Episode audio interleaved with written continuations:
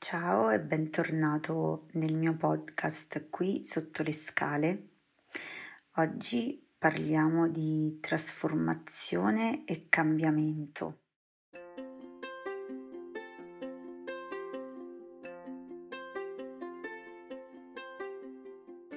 In tutte le fiabe ehm, il protagonista si ritrova a vivere una situazione iniziale in cui subito emerge un problema e ad attraversare diverse difficoltà, prove, nemici da, eh, da affrontare fino ad arrivare ad una vera e propria trasformazione, evoluzione. Insomma, in ogni fiaba che si rispetti si verifica un vero e proprio cambiamento. La mia passione ehm, e la fiducia che nutro nei confronti del potere, eh, sia pedagogico che davvero terapeutico che hanno le fiabe, è legata proprio a questo punto centrale, secondo me, e cioè che esse ci insegnano come si cambia. Vengo da um, un webinar gratuito fatto proprio ieri eh, sul cambiamento e um, mi ha colpito particolarmente che le persone che hanno partecipato hanno espresso la eh, grande difficoltà a riuscire ad attuare eh, un cambiamento, cioè spesso anche quando sappiamo che agire qualcosa di diverso nella nostra vita eh, è buono per noi e quindi per esempio cambiare atteggiamento verso una situazione, se non possiamo cambiare quella situazione, almeno cambiare l'atteggiamento. Um, iniziare ad avere un'abitudine buona che può essere quella di prenderci cura della nostra salute non fumando o mangiando cibi sani o facendo attività fisica.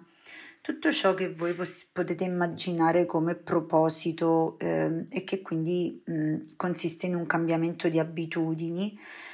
Ecco, che cos'è che poi ci frena dall'iniziare o dal perpetrare certi atteggiamenti?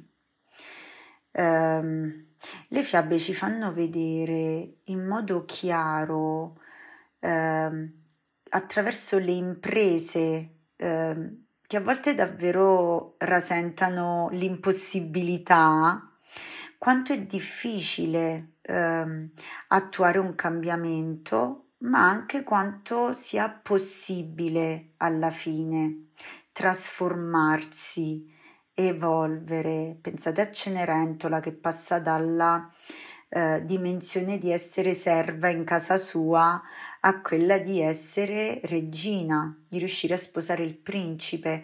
Ma se ci pensate in tutte le fiabe, il protagonista passa spesso dall'essere eh, dal sentirsi inadeguato all'essere povero a poi diventare ricco, essere apprezzato per quello che è. E la cosa bella della fiaba è che eh, eh, noi non ci aspetteremmo mai dall'inizio poi quale quello che è l'esito finale positivo della storia.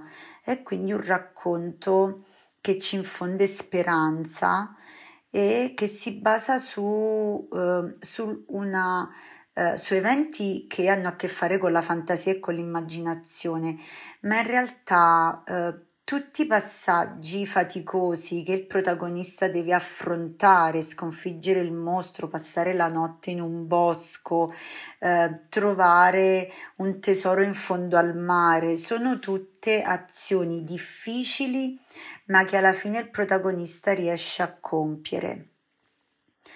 Andando più su un aspetto concreto eh, di come faccio ad attuare un cambiamento, quali sono gli ingredienti necessari, eh, direi che eh, eh, diciamo così, gli ostacoli da superare eh, e le risorse per superarli, per attuare davvero un cambiamento, sono tre, forse sono molti di più, eh, però io cerco di riassumerne tre fondamentali a cui poi afferiscono altre cose. Um, il primo ingrediente è essere motivati, avere una, motiva- una buona motivazione. La motivazione viene dall'aver definito un obiettivo aderente ai propri valori di vita. Eh, se abbiamo scelto di cambiare qualcosa di noi per far contento qualcun altro, questo ci porterà purtroppo a fare fatica a perseguire quell'obiettivo di cambiamento perché quell'obiettivo non è totalmente nostro.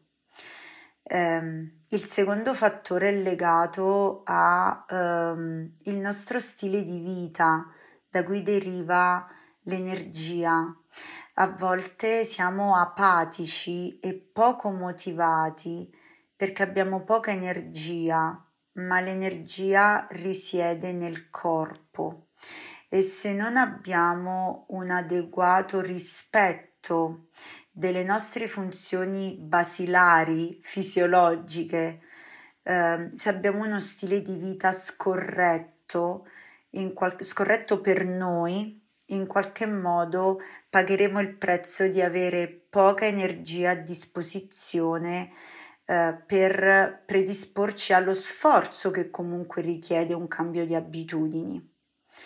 E, ehm, e infine eh, un altro discorso è quello di avere ben chiaro quanto danno ci procuriamo a non cambiare Sapete, la spinta al cambiamento eh, sta nella scomodità, eh, nel senso che nel momento in cui qualcosa mi diventa scomodo io mi sposto, perché noi siamo, ehm, il nostro comportamento deriva da un insieme di abitudini, a volte siamo viziati, tra virgolette, ad attuare certe cose perché l'abbiamo sempre fatto e lo facciamo solo quando percepiamo che quel comportamento, quell'atteggiamento sono negativi, dannosi, tossici per noi.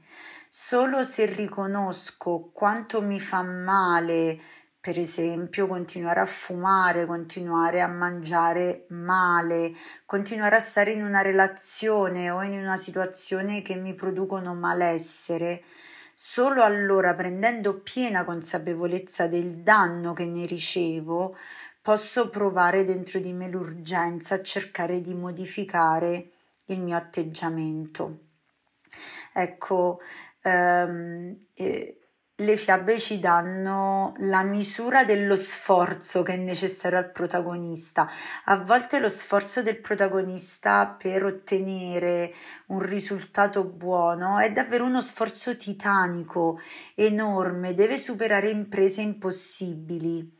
Eh, impossibili, ma che poi diventano possibili grazie a degli ingredienti segreti. Spesso interviene la magia. Ecco, forse la magia risiede proprio in queste tre cose che ho voluto elencarvi oggi e che ci fanno pensare che è vero, cambiare è difficile, richiede un investimento, eh, una, uno sforzo, una volontà, una motivazione, un'energia e un, una, un senso di urgenza nel volersi prendere cura di noi stessi ma è una cosa possibile. Pensate a tutte le persone che conoscete che si sono trasformate positivamente nel tempo.